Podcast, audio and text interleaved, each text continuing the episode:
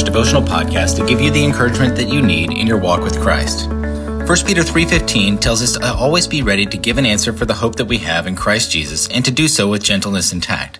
This is what we commonly refer to as apologetics or the defense of the faith.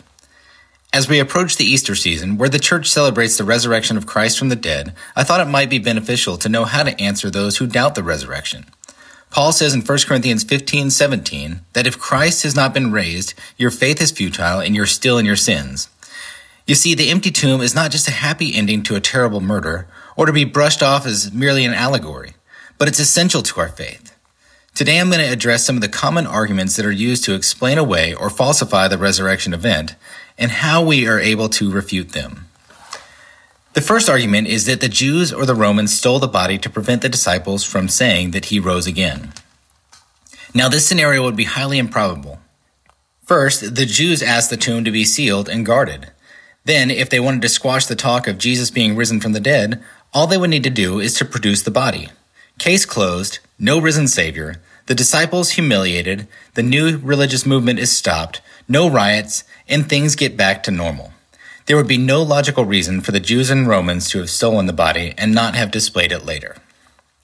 The next argument is actually recorded in Scripture. Matthew 28:13 says the Jewish council paid the guards to say that the disciples stole the body while they slept. Now, it is unlikely for Jesus' followers to have taken the body because following his crucifixion, they were profoundly disappointed and discouraged. Peter was scared to talk to a servant girl, and then to suppose that he slipped past four to 16 trained guards? The thought is laughable. In fact, they were hiding away and didn't believe that he would be resurrected. Peter and John were some of the most surprised to hear of Jesus' resurrection and see the empty tomb. It's absurd to think that under these conditions they would have invented a scheme wherein they would have had the opportunity to steal the body and fabricate a story that they didn't even believe in and then later be killed for. Again, no body was produced, no arrests were made for grave robbery. There had to be another explanation for the empty tomb. A third argument is that the disciples went to the wrong tomb. After all, it would have been dark, and many tombs did look alike. This one doesn't hold water either.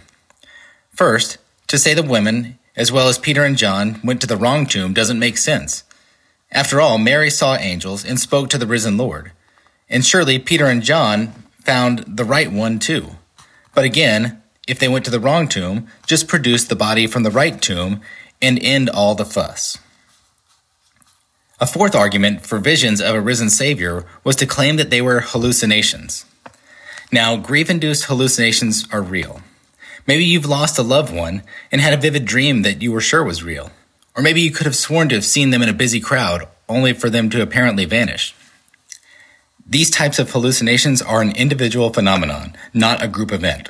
While it may be possible for an individual to have a vision, Jesus appeared to more than 500 people after his resurrection, as recorded in the New Testament scriptures.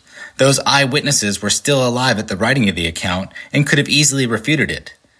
That still doesn't explain away the empty tomb. Again, produce a body, and those having the visions are just delusional. A fifth argument was that Jesus had a twin brother that actually looked like him and pretended to be him after the resurrection. As I was doing some research on these theories, I laughed at this one. It sounds like a script of a bad soap opera and leaves more questions than it answers. First, Jesus was the firstborn. There's no record of twins in the Bethlehem account. Then, if you watched your brother being painfully murdered for a lie, what part of you would think it beneficial to pretend to be him and not expect the same results? Now, Jesus did have brothers, but John 7 5 says that not even his own brothers believed in him. If there was a twin, one of them would have said something. James and Jude, half brothers of Jesus, would later believe and write scripture. Why would they follow the twin brother of the one who lied about being a Messiah? Church history says James was martyred for his faith by being thrown off the temple and then being beat to death. Not many people would die for something they knew to be a lie. Still, there's no explanation for the missing body. Now, the last argument that I'm going to address is the assertion that Jesus didn't die on the cross, but just passed out, and he revived in the cool tomb and later escaped. They call this the swoon theory. Now, if you go back through the account of the crucifixion, it's actually amazing that he survived long enough to make it to the cross. Jesus was beaten with a cat o' nine tails, which is a whip with barbed pieces of metal or bone that would rip off his flesh. Many times this beating killed the individual. Then a crown of thorns was placed upon his head. Then he was forced to carry a wooden cross through town in an exhausted state. Then the nails were driven through his wrists and feet, on which he had to support his full body weight. Just breathing was an exercise. Finally, he was pierced in the side by a spear by professional killers. They knew death when they saw it.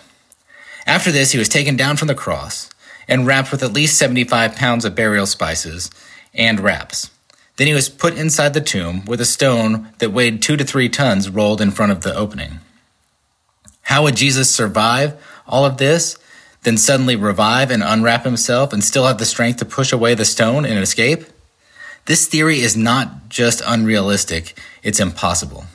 Furthermore, the guards who crucified Jesus were professional executioners. And it's recorded that if the executioner took a man off the cross before he was dead, he would face the same death. The fact is, the tomb is empty. The grave could not contain him. Jesus is alive. Let's pray. Heavenly Father, we want to thank you for the empty tomb, for overcoming death, that we may live with you forever.